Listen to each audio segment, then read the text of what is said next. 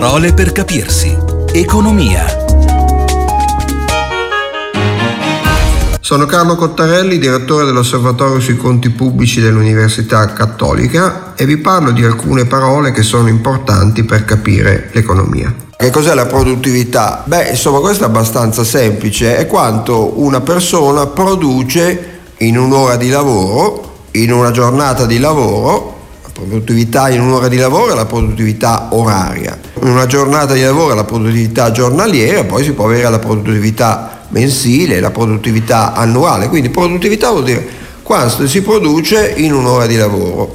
Ovviamente uno può produrre automobili, può produrre biciclette, può produrre eh, qualunque altra cosa, L'Istituto Centrale di Statistica calcola in media, e ovviamente non in quantità, non è che ti dice la tua produttività sono tre biciclette, ma ti dice il valore di quello che tu produci in un'ora di lavoro, in una giornata di lavoro, in un anno di lavoro.